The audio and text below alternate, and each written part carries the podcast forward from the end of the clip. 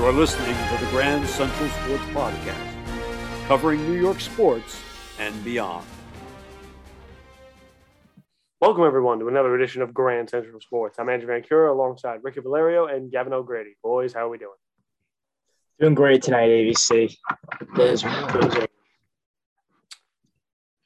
Yes, all right. So, another disappointing week of football for our New York teams. Gav, we'll start with your Giants, if you want to take us away here. Yeah, so for the Giants this week, dude, it is getting harder and harder every week to watch this team play. Obviously, we had Glennon in today. I don't know if you guys heard, he got hurt, so we are down to our third-string quarterback. Which is who exactly? I have no idea. I haven't looked at the depth chart, which is hilarious. So I had no clue who's going to be playing quarterback next week. This team basically solidified. I mean, the season's done after this loss today, in my opinion. I think this kind of solidified. Miami is hot, granted, but just watching the game today, the Giants stuck with them the entire game. The Dolphins are nothing special whatsoever. So it was disappointing to see. I think if we had Jones in there, we could have a real shot at probably winning the game. Just was in the cards, and we move on to next week. That's all I could think. And we play LA next week, the Chargers in SoFi Stadium. Good luck to us, because Herbert's going to pick apart our secretary. Just, man, I'm not looking forward to it. That's all. It's okay. Yeah. The only caveat that we have written down here for notes is about Giants running back Saquon Barkley. Yeah, I mean, we are at the point where I feel like we have to actually ask, because he's got, what, 1 year left on this contract? Yeah, I don't know if I want him to be a New York Giant, especially when we're going to have to pay him that much. We're going to have to pay him a lot of money, I mean. And for a guy, listen, it's tough because he is a skilled player. He is really good. But, like, this season, like, first of all, he hasn't been able to stay healthy. Like, the thing is, like, if you're not available to play, then screw it. Like, you know, you're not useful to anyone sitting on the bench. You know what I'm saying? I get that he's been injured. I'm not saying it's his fault or whatever. But for God's sake, if you are never available to play, it's tough for a team to justify keeping you, especially a guy of that caliber who will require money to be – like, he's going to be highly paid if he does resign, in my opinion at least. I just don't know. I would love to trade him to try to get something for him, but I don't know what the Giants are going to do. It's curious to see what the next GM is going to do about that, because Gettleman's gone after this year. Gettleman's 100% gone. Yeah, they've pretty much solidified that. And Judge maybe too, because if the new GM comes in, he might want to clean house and just work with his own, you know. Can you really clean house though? With his own guys for the third time in like you can. 4 years. You can. It's a new regime. I know you can, but like, you want to bring in your own guys. How do you expect any of these players to gain any sort of system or develop it all if you keep flopping out the stats? Well, I mean, new GM, new head coach, new regime. That means no more Daniel Jones. So I don't think it really matters. Right, but if you're, I think it's going to be a new staff anyway, or a new roster, anyways. I guess it's just, if you're trying to climb your way out of the basement, you know, this is a trend that happened with, like, I'll use the Knicks as an example. Every year was roster and staff overhaulings for a while that were just uninspiring, and they never really got out of the same place. And then when you turn to the fans and say, hey, we have this plan with this guy, but we need time to make it work, there's no faith left anymore, because you just keep gutting everything. Like, there's expecting results quickly, and then there's the New York way of, we want to be the Yankees and we want results every year type thing. And I'm worried that's that infects some teams like the Giants sometimes. Yeah, for sure. And the Giants are going to have to figure it out, man, because this is a fan base. I will say, I want to give Giants fans credit, because they show up every week to MetLife. And I honestly sing with the Jets, because I watched the Jets game today too. That place is always fucking loud. That place is really loud, always. Like, MetLife, it shows still how much the fan bases care about the two squads. If they're going out and they're going to games still. It's not packed as it should be because both teams obviously aren't winning, but for them to come out every week, that's definitely cool to see. But man, this team is really frustrating to be a fan of. It really is. It's getting bad. I mean, I think they haven't been over 500 since like what? 2017? Yeah. Like, and that's bad. That's when it's awful. It's awful. Really bad. And like, I just don't get it. And that's something we could talk about another day. Cause there's no reason to ramble about it. Yeah. They're not good. It's another lost season to sum it all up. And I'm looking forward to the draft because we're going to have two picks probably within the top, at least the top 10. We may end up, because of the direction that these two teams are going, I think we may end up having a football format change in the future where it's almost looking more as an off-season preview instead of recapping, because let's be honest, both these teams have pretty much lost their seasons. But with that being said, Rick, let's take it to your Jets. Yeah, so just going off what Gav said with the picks, our weekly Tankathon update, I've been hitting you with it every week. It's not much of a change. We still got Jets 4-5, Giants right after 6-7. Obviously, both Jets and Giants owning Seattle and Chicago's picks respectively. But as for the Jets today, another lackluster defensive performance, 33 points to, Gardner Minshew. I mean, Minshew mania is something you never know what to expect with it. So I get it. Maybe that's where the Giants need a quarterback. Jeez. Yeah. But I really, really liked what I saw out of Wilson today, at least to start. In the first half, he was completing about 80% of his passes. He led 3 straight touchdown drives. Obviously, the first drive of the game, Braxton Berrios had like an 80-yard return, so we were already in the red zone.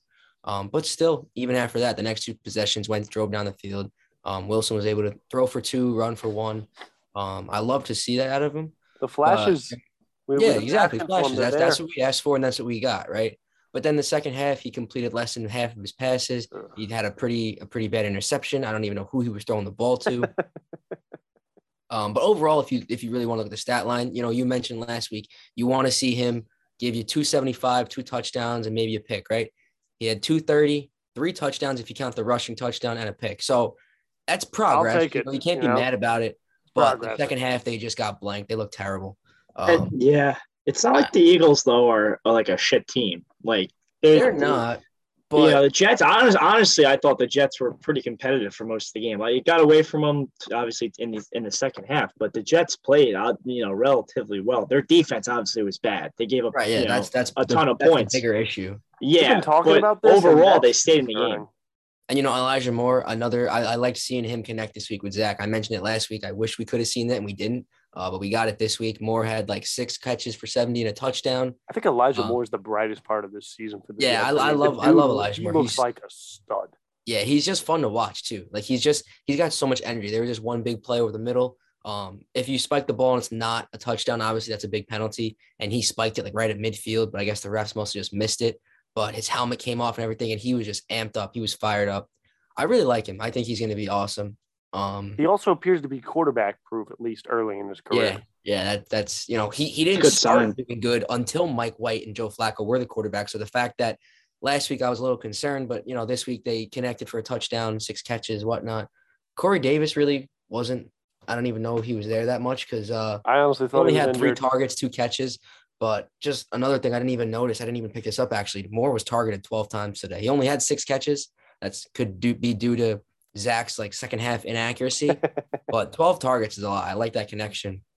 I don't know if you guys saw either. I like the C.J. Mosley's press conference today. Like the whole Eagles were just like laughing at the Jets, just making fun of them. Like just C.J. Mosley talking about how the Jets just like aren't respected anymore, and it's true. And C.J. Mosley, the Jets have not been respected since like the Jets. When the Jets have not been respected, I don't think since like 1996 or something. Well, I mean, 2010 and 11, they went to back-to-back. Yeah, but even then, there were all the Sanchez jokes. Yeah, but like everybody knew the Jets had a top-5 defense. Yeah, the defense was good. So I guess that's 2010. Yeah, but like they wouldn't even shake hands at the coin toss. Fletcher Cox was apparently like laughing the whole game at like Salah and stuff, just like making fun of him. And like C.J. Mosley, yeah, he's pissed about it, but like he made the point too. He was like. The Eagles have every right to not respect the Jets. What have the Jets done to earn the respect of any team in the NFL? Nothing. It's just, it's so hard being a Jets fan. But for next week, we got the Saints. We hope. You know, this podcast gets depressing when you guys talk like this. Yeah, that's why I'm trying to keep football short, you know. We got some good news coming up with the Rangers, so I guess we'll move on to that, right? So the Jets. Yeah, I mean, let's just stop. Please move to hockey because this football all right, is depressing me. To sum it up, Giants, Chargers next weekend in LA, and then we got the Jets taking on the Saints at home at MetLife. Prediction: the Giants are playing their third string quarterback. They're going to get killed. The Jets and still out, definitely. Yeah, he's going to be out. For some reason, I think their third string QB is Jake Fromm. I don't know why, but they signed him. They did sign him recently. Yeah, they did sign him recently. I think it's Jake Fromm. Oh, that's going to be interesting to see. The former Georgia Bulldog, yeah. And then the Jets. Listen, as much their defense has been painful to watch, their offense has shown signs of improvement. I don't know, maybe one good week of practice and working on some stuff defensively. Hopefully something happens. I think they could stick with the Saints, though. The Saints' offense has been brutal. Their quarterback situation is not good. The thing for the Saints is if Alvin Kamara comes back. That is true. That is true. If he comes back, they'll probably bull rush the Jets. But if he's not there, then could be a close game. But with that being said, we'll take it over to the potential best top five team in the league right now, the New York Rangers. You know what? Ricky, I'm going to start this off, actually. I am sick and tired of being pessimistic and being cautious. I am excited about this team. You know what? I'm happy. I think we're going to the playoffs. I think we're going past the first round. Hell, I think we might get past the second round. I am excited. This team has given me hope. All right, continue. I was just going to say, they're just on an absolute tear. I mean, Gav, you take this. This is your team, buddy. I mean, I am so cautious with just like rooting with teams now because I feel like every time I get my hopes up for a team or a season, just every team I feel like I've ever rooted for, it feels like just like it doesn't happen. So, dude, this team is very fun to watch. Every night when I know the Rangers are playing, it's just like it makes my day. It's the thing in the day that I'm like waiting for the most, basically, because like they're just a really fun team to watch. So obviously playing the Sharks this past game, really, or no, they played the Blackhawks yesterday. Blackhawks but they played the Sharks on Friday. Yeah, they played the Sharks on Friday, so we had the back to back, and we really said, just I think the podcast we've just remained kind of steadfast on this. As long as the team plays consistent, even if they drop a game or two, it's not that big of a deal if they keep winning. And let me tell you something, they haven't stopped winning. Rangers, Sharks, a shutout win, 1-0. Strome on the power play. Our power play has been absolutely lethal. We talk about this all the time in the group chat, guys. I mean, this power play is just dirty. Every time we get on the power play, and you know that first unit's coming on, Panarin, Fox, Zibanejad, Kreider, Strome, those are the five, right? Yep. We get – right? You probably get excited. You probably think that they're going to score every time, I feel like, because, man, it is just so fun watching the team on the power play. Strome, another buried power play goal. And then the big concern, obviously, we obviously got the win, 1-0 shutout. But Igor Shesterkin goes down with the injury, and it was a non-contact injury. And looking at it, you know, everyone's he screams, "Oh shit!" immediately because guess what? That guy has been the franchise basically so far this season, with the exception maybe of Artemi Panarin and Adam Fox. But Shesterkin, obviously the cornerstone of the organization, you see him go down like that in pain. He needs help off the ice. Not good stuff. And then, but it was revealed that it was actually a bone bruise, guys. So we are we're in the clear on that. He'll be back, they say. So we play Buffalo next Friday. We don't have the schedule. Like, we obviously have the two games up in front of us, the next two games. But we play Buffalo next Friday. They're expecting Shesterkin back for next Friday. So, they are? Yeah, so he's only out a week. Yeah, I was listening to the press conference today with Coach Gallant. And then Rangers, Blackhawks. This was a fun game. We actually went down 1-0. We usually we don't go down 1-0 too often, to be honest. And stepped up. We scored 3 straight goals. And let me tell you something, guys. I don't know if you agree with me. You know, feel free to let me know. But the 2 goals Chicago scored, both were not goals. I mean, what do you guys think about that? Yeah, I remember texting you guys when the first goal happened, and it was a high stick thing. And honestly, after they explained it more, it made a little bit more sense because the puck, when it was passed, but the high stick, it goes by the shoulders, not the top of the goal when it's a pass. So I think that was why they made that call for the first one. So it kind of made sense, but I still didn't agree with it. I thought it was a high stick. It was just, it is what it is. But for the second one, is that not some sort of like goaltender interference type of call? Like he's in the crease. Wait, you know so I mean? Originally what I thought what happened was I didn't get the best coverage of the game this past weekend. I was, doing shadows in the Poconos or whatever. Right. But from what I was watching the game at that time though, when I saw the goal, I am almost 100% positive they blew that freaking whistle before the puck crossed the goal line, because you see him make the save. The puck kind of is sitting there, but it's underneath his pads. I feel like I hear that whistle blow, and then the guy kind of gets shoved on top of him, and that's when the puck squeaked across the line. But yeah, I could have sworn that it was not a goal, and the call on the ice stood. We were luckily, we got out alive. We Chicago pressured a little bit, but I didn't get that. I really had trouble. Both those goals, I thought it was a high stick. I think everyone, and MSG thought it too. The two, it's absolutely Rose. Yeah, Rosen and Micheletti thought it too on MSG. I was watching the broadcast.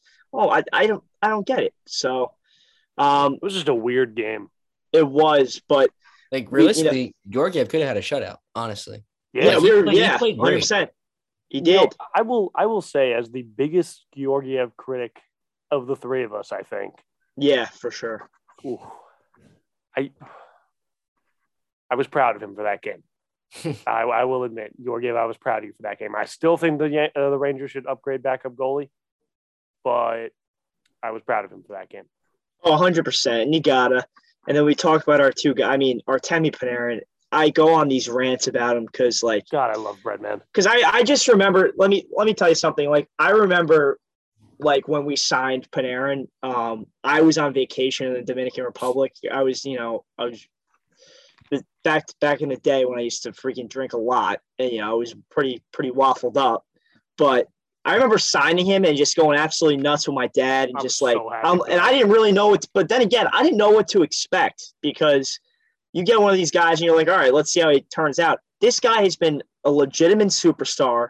He is, and I go on these rants all the time. I tell everyone I know about like that loves Rangers. And I ask I say, this guy is probably, and you could, if you don't agree, you could say it, but I think Panarin is the most legit and probably the most talented player that I've seen play on the Rangers in my lifetime in terms of skill.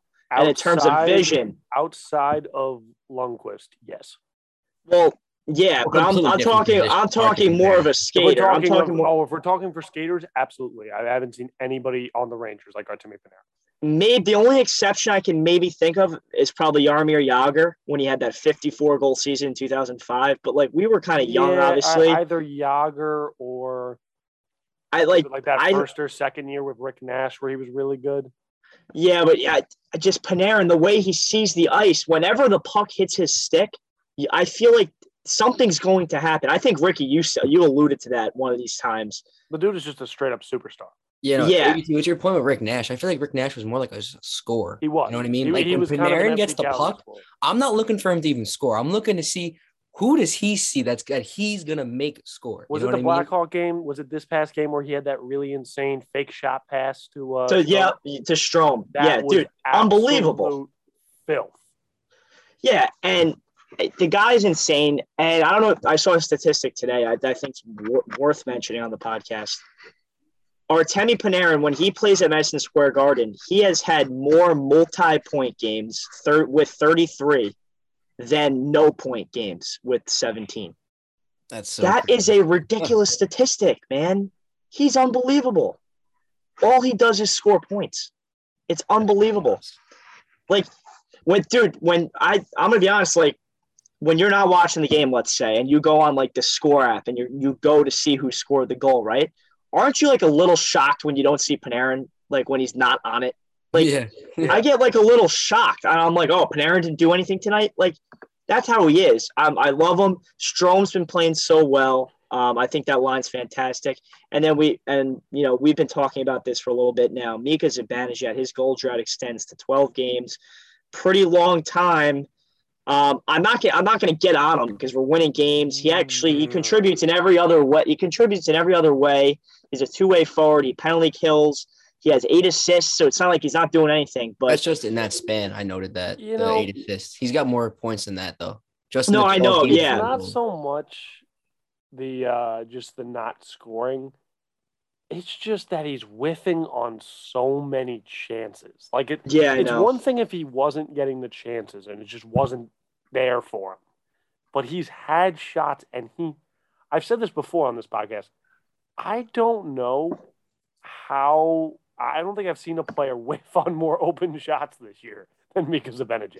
I don't know. And this is what I worried about because, man, we signed him just that long extension. We're keeping him here for a while, obviously. Not that I'm even worried about the contract because he still produces in many other ways that I find that most players cannot do in the NHL, which is fine. But it's just so fitting, of course, the punch in the balls, the knee in the nuts. Yep. That this guy isn't scoring after you pay him that much freaking money. Yeah. You know what I'm saying? I mean, it's just like it does alarm you. The thing is that he's going to get kept together. Kreider, they love Kreider with him. If you put him with Panarin, he's going to score like crazy though.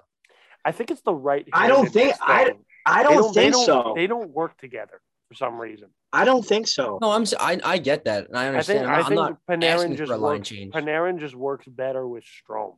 I think Strome is turned into a legitimate second line center because of Artemi Panarin. You could argue. Can we talk about Ryan Strome for a second because he is a UFA after this season? Yes, are we up?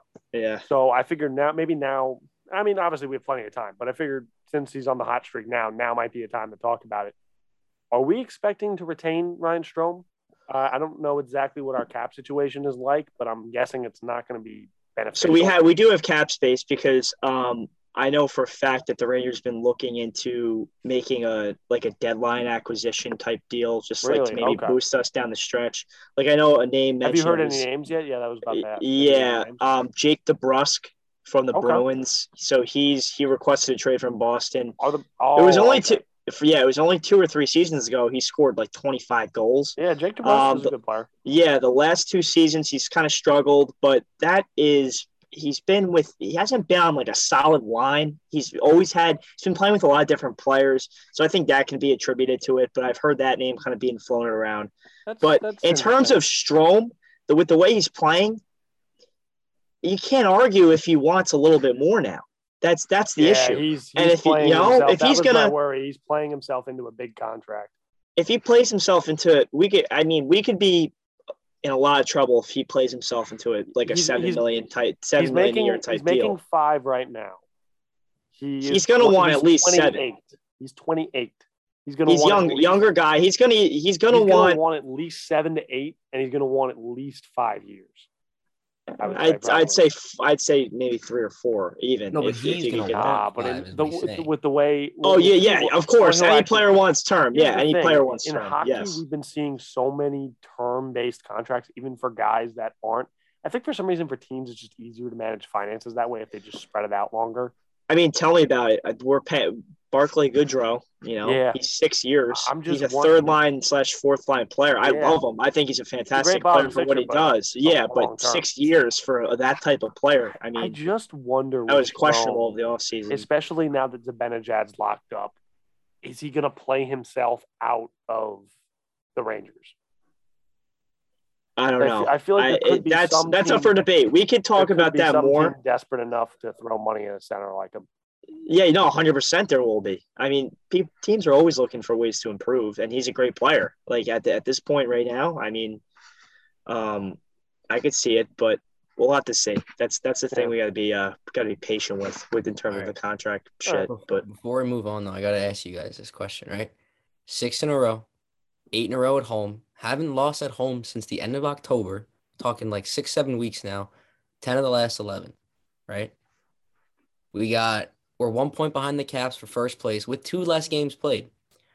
And we're only 2 points behind the Panthers, who have played more games than us, for being the number one team in the league. We have a point percentage of 76, which is the second highest in the league. Is it a little premature to call the Rangers a top five or even like a top 10 team in the league right now? Is the question. Certainly top 10. That's a different. Well, no, that's just fact at this point right now. The better question is, can we officially move them into the Stanley Cup contender conversation? Too early to do that. Yeah, it's too early. Okay. Yeah, it's too early. No, it is, because there's so much of the season left to go. Yeah, let's just not get crazy. I love this start of the year. This has been such a weird start to the season. A lot of the favorites have struggled out of the gate for the Cup. Did you think the New York Islanders, we're going to talk about them, would go on an 11-game losing streak? I had them winning the East. I mean, I know a lot of guys. Don LaGreca, who's the Rangers play-by-play guy, he's on the Michael Kay show. He's the hockey guy. He had the Islanders win the Stanley Cup this year. I had them winning the East. They are currently. I had Vegas winning the Cup. Yeah, they had currently the Islanders sit at the bottom of the league. I think they're second to last place. Yep. Yeah, they're 18 points out of a playoff spot out of the 3 seed. I don't know about the wild card. Really wild card, they might be less than 18 out of the wild card, but they're 18 out of behind the Canes. And as much as you want to blame COVID, that spells trouble, man. They need to. We're gonna obviously talk about the Islanders tonight. Yeah, we're gonna talk about the Islanders just in a little bit now. Might as well just transition right into it. All right, so yeah, the Islanders. Another straight OTL losses. OTL to the Sharks. OTL to the Red Wings. I mean, outside of Mat Barzal, this team looks horrible. I mean, is there really much? I keep looking for other threads to pull on, but outside of COVID, injuries, and ineffectiveness and Mat Barzal, there's not much. Yeah, I mean, I caught the second and third period of the game today. I feel like they looked better, you know, like Pajot had a nice goal in the second period. He had a couple chances in the third, just couldn't capitalize. They looked very aggressive in that second and third period. I feel like they had a lot of puck possession. I mean, Fleury was just an absolute monster in the net tonight. Yeah. Nothing you can do about that. But I texted you guys when Dobson scored that goal, dude, that arena was shaking. It was shaking. You know, I think that if they could have pulled this game out, like, I feel like there could have been some sort of turnaround potentially for this team. Like, this could have been such a big win for them. And then you get to the shootout and they couldn't score. Not one guy could score in the shootout. Yeah. You know, it's just so hard right now. But, you know, like you mentioned, Barzal, another 2 points tonight. He's their best player without a doubt. And it's just like, other than him, it's like, what is going on with this team? Like, I know it's early, but I feel like we have to ask this question since we're about a quarter of the way through the season now. I know it's still early, but have to ask. Do the Islanders need to consider, if trajectory keeps them on this path, a soft reset at the deadline? Do they need to start considering that as a possibility? I know it's tough, but you got a team full of. There's a lot of older guys on this team. There's a lot of middle six talentish guys on this team, which is usually when plays really well, it works together, but it's not working right now. I mean, yeah, I do. If you've lost, dude, right now, I don't think that for example, if you're Barry Trotz right now, I don't think you can really say your job is really that safe. I know he's Barry Trotz. He's a great coach, phenomenal coach, even probably one of the best in the league. But your team has lost 11 hockey games in a row. You can't fire Trotz, though. He's the only reason the Islanders are still on the island. I don't, dude. If your team, you have to remember, right before this turnaround, they were about to be moved to Connecticut. They were looking like they might be being moved to Hartford or Quebec City before this turnaround started. Trotz, dude, that's been only the last few years. I just think that, I don't know. I think you gotta. I mean, if you're an organization, your team has lost 11 games in a row, and you were predicted probably to finish either by winning the Cup this year or winning Eastern Conference. I mean, like, you got to think about at some point, like, hey, maybe it's time for a change. Clearly And but this is the thing. I don't actually think the Islanders are going to do that. I think it's a thought. Well, I don't think they will. But I think they're going to chalk this up to a COVID. I think they're going to chalk this up to a COVID bullshit year. They're going to be like, we got COVID.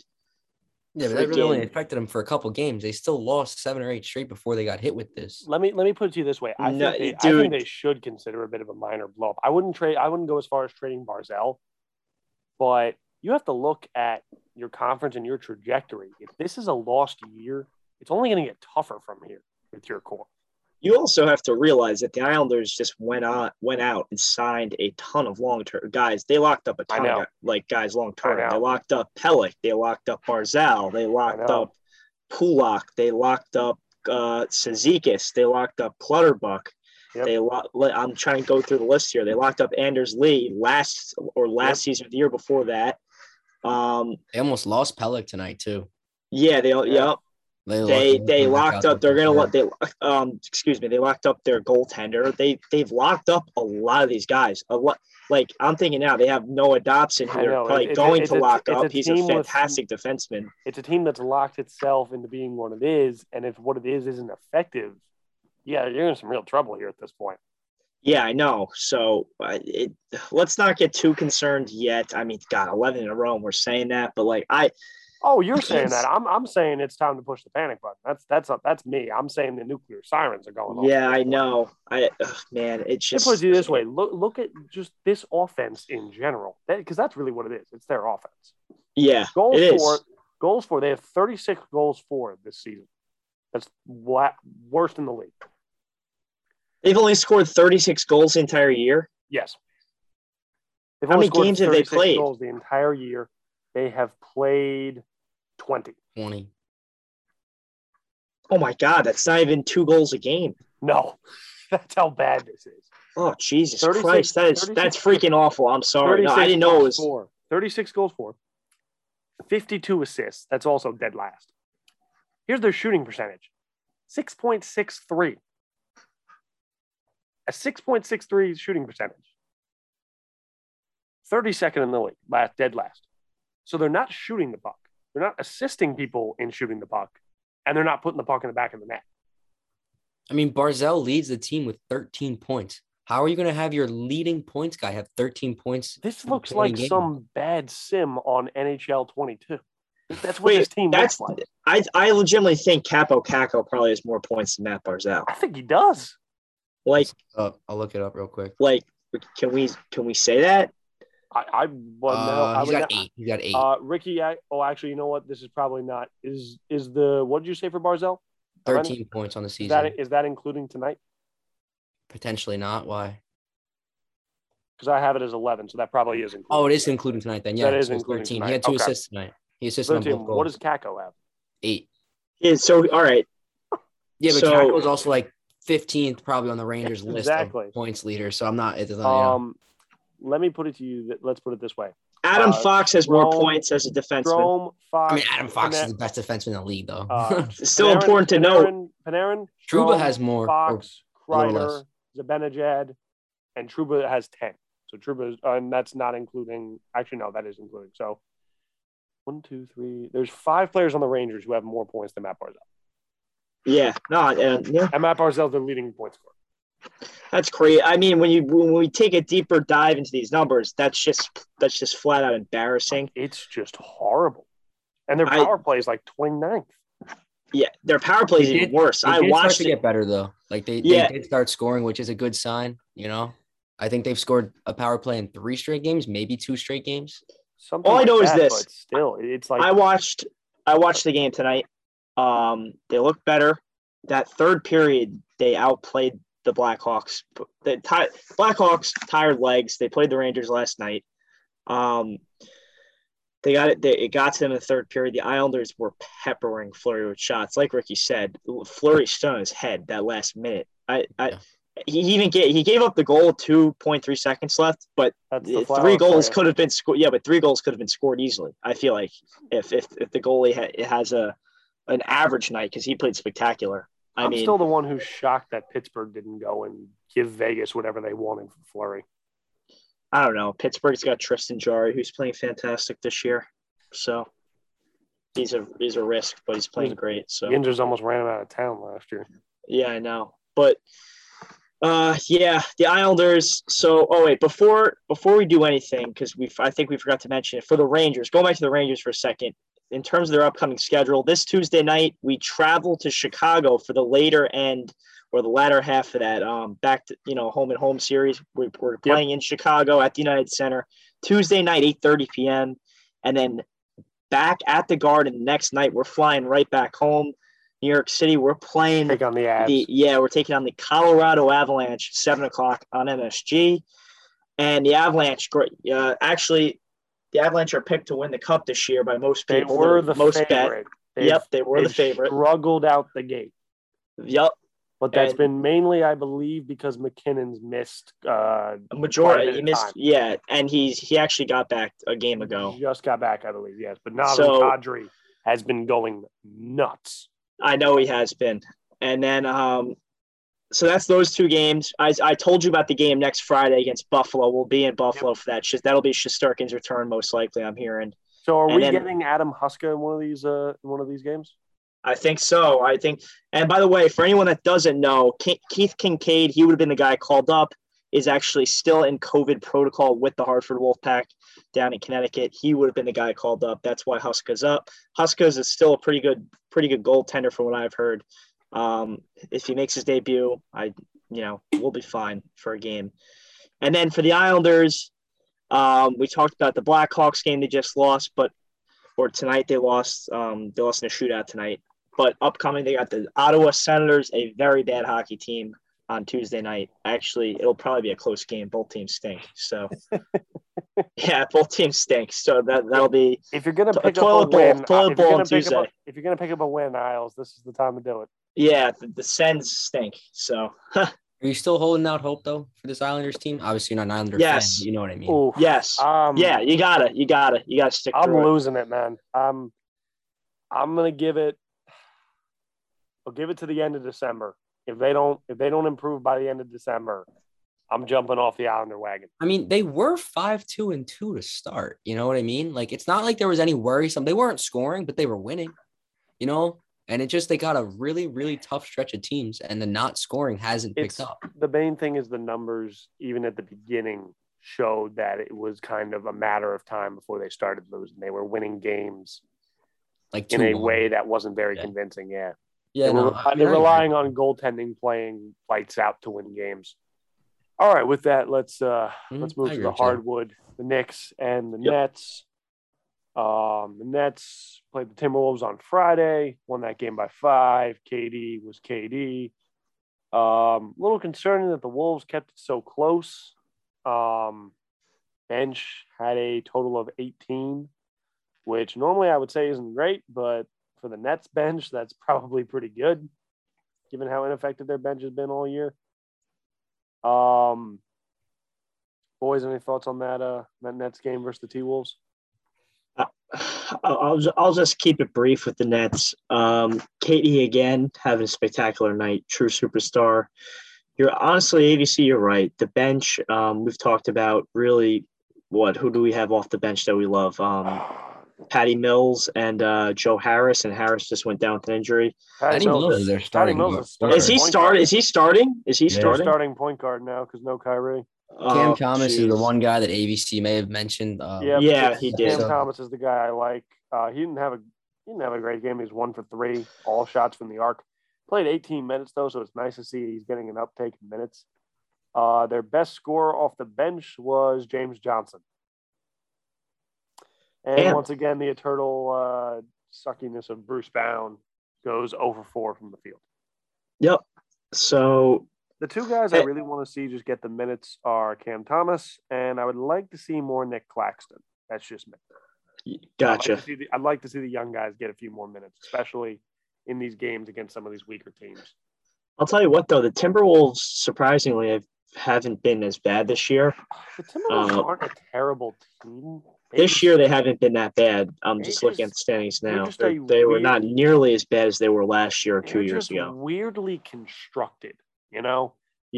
They have 3 really good players. Cat did not play in the game against Brooklyn. He had a illness, I believe, or DMP. It was a DMP. It was something minor.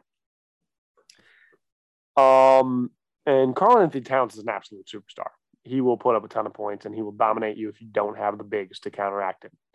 Then you have D'Angelo Russell, who the former Net, who was once thought to be like a possible number two type guy, who honestly, since he left Brooklyn, has not really been the same. And he's just kind of there. And then you got Anthony Edwards, who again looks like a superstar, kind of that undersized 2-3 type guy.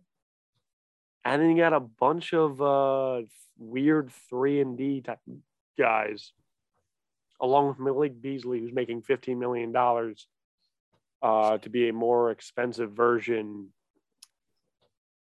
of a three-point shooter off the bench. Yeah, no.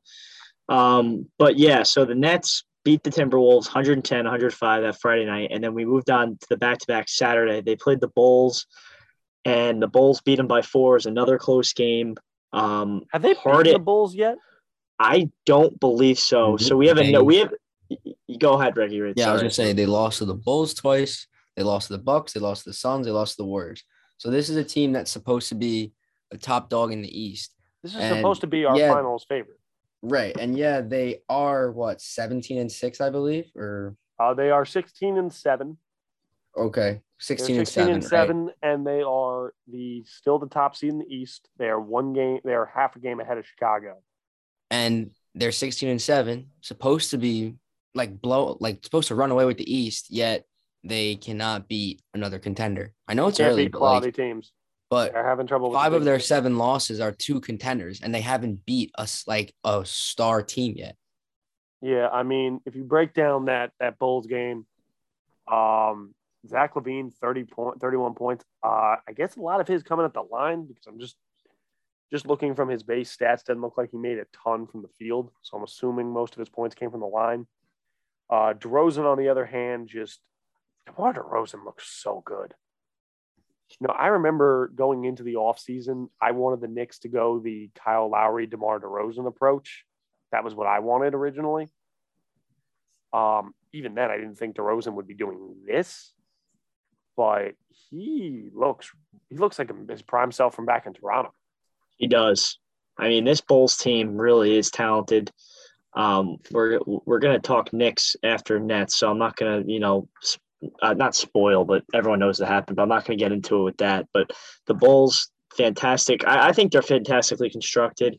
I think Vucevic, the center, is a great player. I think DeRozan's a great player. LaVine's, I think, turning into a superstar, or already is one. Lonzo.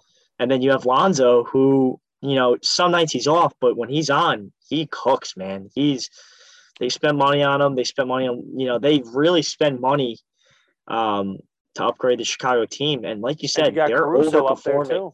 Yeah, and they're over. I mean, I think everyone thought they were good, definitely playoffs this year, but I don't think anyone expected them being the 2 seed at this point in the season. They got a great defensive backcourt with Lonzo and with Caruso, who's now in the starting lineup most nights. Yeah. The only thing with this Bulls team where I really didn't think they'd be that good was down low. They've got kind of a weak defensive front court, but I guess if you look at the East, outside of playing the Bucks, Embiid's been in and out of the lineup, so front courts in the East are not very threatening. You're 100% right. You're 100% right. So the Bulls go into the Barclays. They beat the Nets. Harden, another game under 20 points, struggled from the field. He went 5 for 21.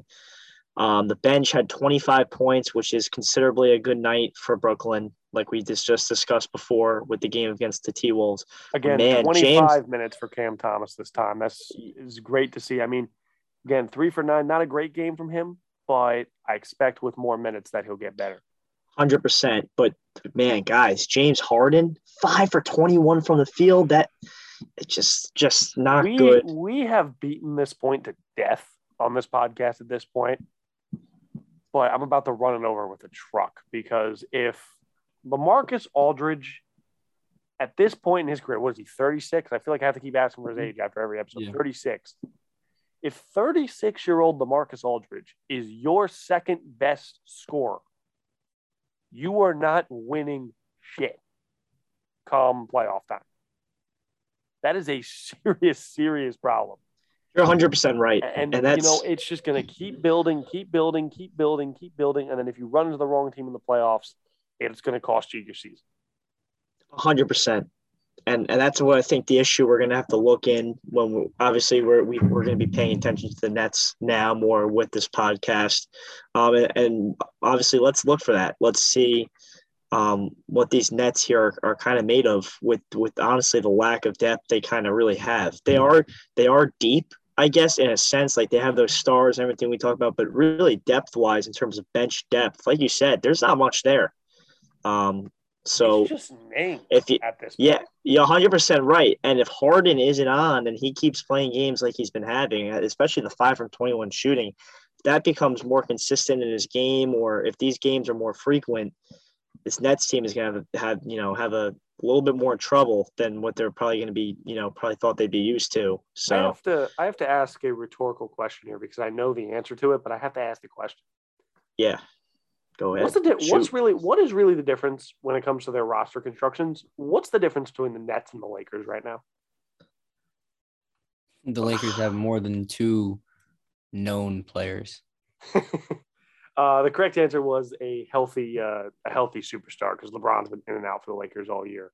That's fair. But for the Nets, KD's been healthy. KD is masking a lot of issues on this Nets team.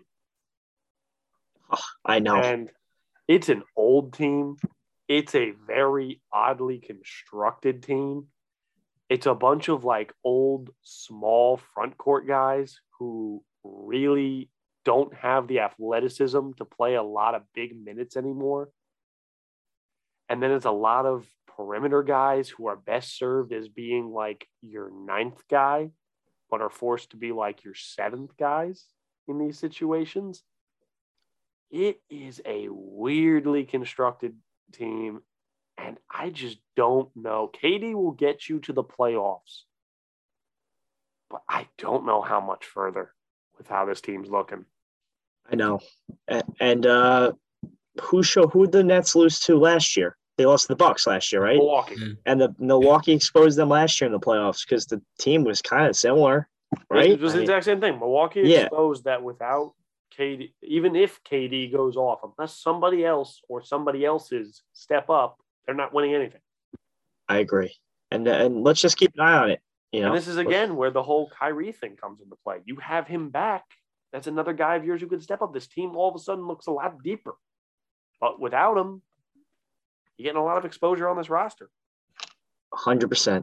And that's what when it gets to playoff time, Aldridge and Patty Mills, maybe not Mills so much, but a guy like Aldridge, like if you're going to be running him out there 35 minutes a night, these guys, it's going to catch up to him. It's going to be tough for him to perform late in the season, early in the playoffs. That's why I'm saying play a young guy like Nick Claxton 20 minutes or something now, so that you save a guy like Aldridge for the postseason. Yeah, I mean, it's concerning. Like their starting lineup, if you take out Bembry, like their average age is like 35 years old or 34 years old. They look like that. What was LeBron's last year with the Cavs where it was that really weird team that he dragged to the finals? What was that, 2018, 2017, right before he joined the Lakers? Yeah, it was him, Kevin Love. It was like him, Kev Love, J.R. Smith, beating up D-Rose, beating up Dwayne Wade. Right? Yeah, it was 2017. But it was a similar thing. It was one like true superstar, one ineffective guy carrying a bunch of like overpaid names at that point. And it didn't work out in the end. And, the bubble is going to burst sometimes. The other shoe is going to drop for this next team. I just don't know when. If the Nets don't win a title with this team in the next, let's say 2 years, even 3 years, like that Harden trade will probably go down as one of the worst trades in NBA history. I mean, you look at this team. What is this team going to be 2 years out? Let me put it to you this way. I don't think the Harden trade is when they jump the shark. I think it's not trading Kyrie before this whole mess. Yeah, but like COVID's not Kyrie's fault. No, but if you remember back when the Harden trade happened, when there was Kyrie's whole rumor thing, there were rumors about Kyrie being traded back then. There was originally rumors of the original Harden trade was just going to be like a Kyrie Harden swap, basically. where the Nets would have been able to keep a lot of depth. But I'll tell you what, they could really use a Karis LeVert or a Jared Allen right now. You're 100% right. I love LeVert. Huh. Great guy off the bench. Just, you know, this is what on the happened. Pacers? Yes. This is what happens when you got your depth for star power. It's a risky strategy, but it has high upside, but it's a risky strategy. For sure. And like I said, we'll see. So they'll be traveling to Houston Tuesday, Wednesday night, back to back. They got Dallas Tuesday. Is Luka back yet for Dallas, or is he still out? I didn't even know Luka was out. He was out for a bit. I haven't been paying attention to the Mavericks that much this season. I just know in his last game, I think he was in playing clothes. That's why Well, he didn't play. Yeah, no, he didn't play on the 4th. When was the 4th? Yesterday? Yeah, he didn't play Saturday. So I guess that'll be interesting to see. I mean, 2 games Nets should win. You know, they got Dallas and Houston back to back. Yep, the little Texas road trip. Yep. All right, so I guess we'll talk about our terrible New York Knicks now. Yeah. Thursday night didn't have RJ. He couldn't play. He was sick. And then Taj got tossed out literally like 3 minutes into the game on like such a terrible call. I'm not saying Taj Gibson was going to like have us win the game or anything like that, but like losing a guy like that, like it kind of put some stress on the Knicks, you know, because Mitch can play a lot, but after that, they don't have a big, and I don't like it so much when they run that Randall and Toppin lineup as their bigs. That is not a good fit together. Yeah, it's just not. You know, they need a true center in there, I think. And Taj getting tossed out early. Like, Taj has some, like he's not going to give you 15 points or, like, 5 blocks, but he'll maybe get, like one big rebound or one big block, and it's like a little momentum type thing. Like, I love watching Taj go out there and ball out. He'll give Mitch a break, which is what they really need. Right. He gives Mitch a break, and also at the same time isn't a liability to have out there. You know what I'm saying? Like, mm-hmm. That's what I get from him. Here's the question I got to ask, though, is like, what's up with Nerlens Noel at this point? Is this the he was back for the Nuggets game. He's made of glass. That's what's up with him. I mean, that was always the case with him, though. Like, you knew that, but you still signed him to, what was it, like a 3-year what did they end up signing Noel for? I don't even know. 3 years, like what? 3 years, 20-something. Yeah, 3 years. And he was supposed to be that backup big for Mitch. But, oh, my God, like, at this point, you could have just thrown a little extra money at Hassan Whiteside at that point. Yeah. I don't know. But with this game, man, they were just beat so bad earlier. They actually came back. Like, watching the second half of this game, end of the second quarter, whatever it was or maybe it was the end of the third quarter. I'm not really sure. I don't remember when. It was Thursday. But it was like they were down by like 20 or 22, and they brought it to within a tie game. They had the lead at some point late in the game.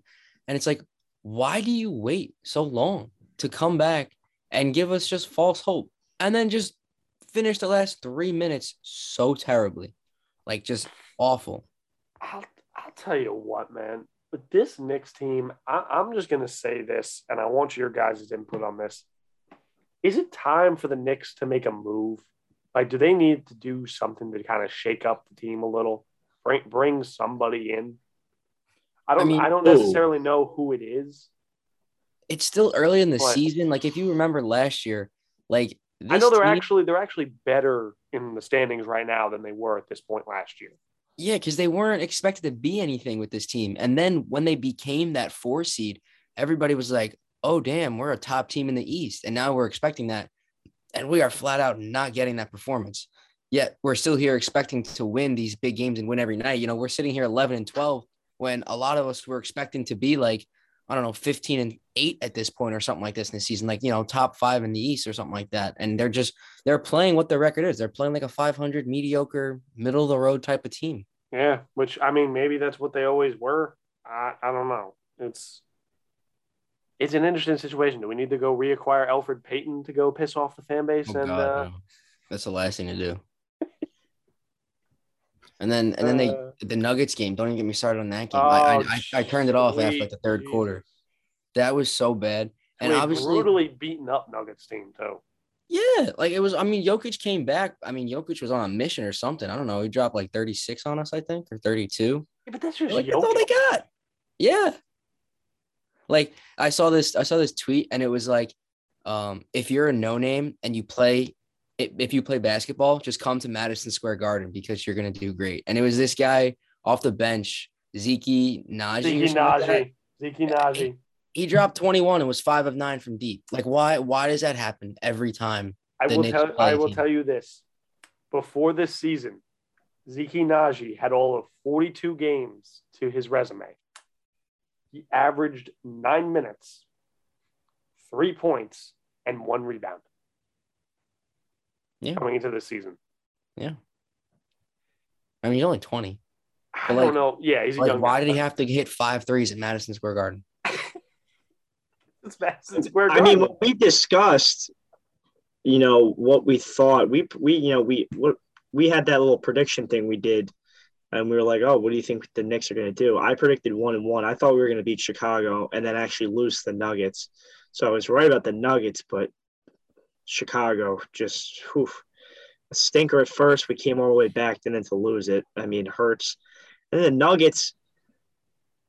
They just didn't play well. They just didn't play well at all. Like, it was – I just felt like that game was never – I was out of reach the entire time. Do you get what I'm saying? When I watched it, I was like whenever they try to mount the comeback, it always just get pushed right back in their face. Let me just say I'm starting to almost – it's unbelievable. Take this how you will. I'm sure you guys will have different opinions on this. I'm starting to feel bad for Julius Randle. Like, the dude, he's kind of bearing the brunt of the heat for how the team's playing right now. I don't think he's the one to blame for this. I agree. And I'll tell you what, bring up another thing with Julius Randle. The thing with the whole refereeing was absolute shit. I thought that was unbelievable what they actually told him. Oh, because he was stronger, right? Or something like that, because you're strong. Didn't the officials tell him that? Like, just because, like, you're stronger than most of these guys out here. Basically, like, you're not a big enough star to get that foul. That's literally what they told him. Yeah, and it's just unbelievable to me. Like, I do feel bad for the guy. Majority of the nights, obviously, like, there's some nights he's off and he forces up shots. I mean, look, his late game scoring needs some work, specifically at the arc. He still hasn't quite learned how to be the number one option in crunch time. But that takes some time to learn, especially since you haven't been that up until you really got to the Knicks. 100%. And then we talk about the expectations of this team. And Ricky, you're absolutely right. I bet most fans probably have us within that same fourth spot at least. You know what I'm saying? Combine that with the fact that they're not playing well. Julius Randle, you know, is that guy. We saw him last year. He could be that guy. But like I said, that's why I do feel bad for him, because the expectations combined with the fact that the team's not playing well, he could be playing better. And I think, you got to feel bad for a guy. It's New York, you know. We saw what happened last year when the Knicks got to the playoffs, how crazy the city came alive for the team and rallied around behind the team. It's got to be tough when you're Julius Randle and you're trying to, you know, you're trying to give those answers each night as to why. I'll say this, though. This fan base is about to Carmelo Anthony this man. They are about to Carmelo Anthony Julius Randle, and I feel bad in a way. Yeah. It is tough. They are going to, like, if the Knicks finish with disappointment at the end of this season, the fan base is going to turn on Julius Randle. I'm just telling you right now. I mean, I get that feeling. I could somewhat agree with you there. But, I mean, it's not all on him, though, for sure. Like, a guy like RJ, look at RJ. He's supposed to be your number 2 option. I mean, obviously, he's literally our age. He's supposed to be the future of your franchise. Like, right. I mean, he's in his 3rd season. But what I don't understand is just another game. I mentioned this episodes ago. We do not need to be shooting 43s a game, especially when we only hit 30% of them. Why is RJ Barrett taking 7 threes? And he only made one. This team is not constructed to play the way they're being. When they stay away from the three-point ball and don't do stuff like this, where RJ shoots 1 of 7 and Randall shoots 2 of 7, they win games. Just chucking up threes. Obviously, they were down the whole time. It's not efficient. It's not, and it's just going to lead to losses. The Knicks are supposed to be efficient defensive basketball. That's what this team is supposed to be, and they're not doing that. Oh, 100%. And also, too, Rick, you talk about that, you know, in terms of the three-point shooting, they're not a good three-point shooting team at all. I mean, they rank amongst the bottom half of the league. And the fact that, like you said, they're taking didn't they take like 57 threes in the game or something like that? Like, what game was that? This game, by the way, just versus the Nuggets, they were 12 for 40. Right. So you're taking 40 threes a game, and you're one of the lowest three-point, you know, shooting percentage teams in the league. Versus the Bulls, teams aren't. They were 9 for 26. Yeah, teams aren't, you know, really intimidated by that style of offense. They know you're going to miss probably close to 70% of the time. You know what I'm saying? When you drive the ball to the hoop and you force teams to make plays and you draw fouls, they're effective down low. Mitch is a beast. He really is. He might not be the most like offensively gifted center in the league, but he's tough to defend down low. You got to give the guy credit. I think we have some good. I think Toppin's going to develop. I think he could be a presence at the hoop. You know, we have some other guys that are Randall. I mean, I think he's built on that freaking nice that fadeaway, dude. When he hits that fadeaway, oh, so nice.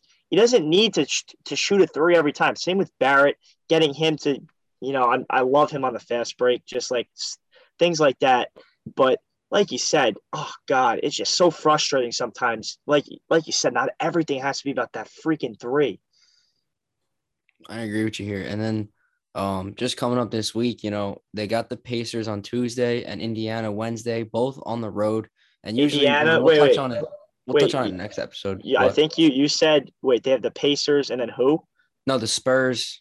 Oh, did I say Indiana and then the Spurs? You did. You said Pacers, then Indiana. Okay, yeah, that's what. Yeah. That's the same team. So we got the Spurs Tuesday, my bad, and then the Pacers will be Wednesday night. And usually, you know, we'll talk about, you know, the Friday game on the next episode, but I just want to mention it because we got the Raptors Friday, and that comes before a tough two-game stretch against the Bucks and Warriors. So these three games, all on the road, you got San Antonio, Indiana, and Toronto. They need to win these games. Like I was hoping to potentially beat the Bulls, and then you thought you would have seen a better game out of them against the Nuggets, who have been struggling this year. I mean, they need to take care of these teams. They cannot, and plus we've already lost to the Pacers this year. We need to take care of these teams. We need to win these games. And then just like quick outlook for the rest of the month, the schedule's not too bad. Like there's, I think, 13 games left in this month. Not that we're going to go like 10 and 3 or whatever, 9 and 4. But they could very well much be by the end of December, kind of right back to where we want them to be. I think they definitely have the potential to do that.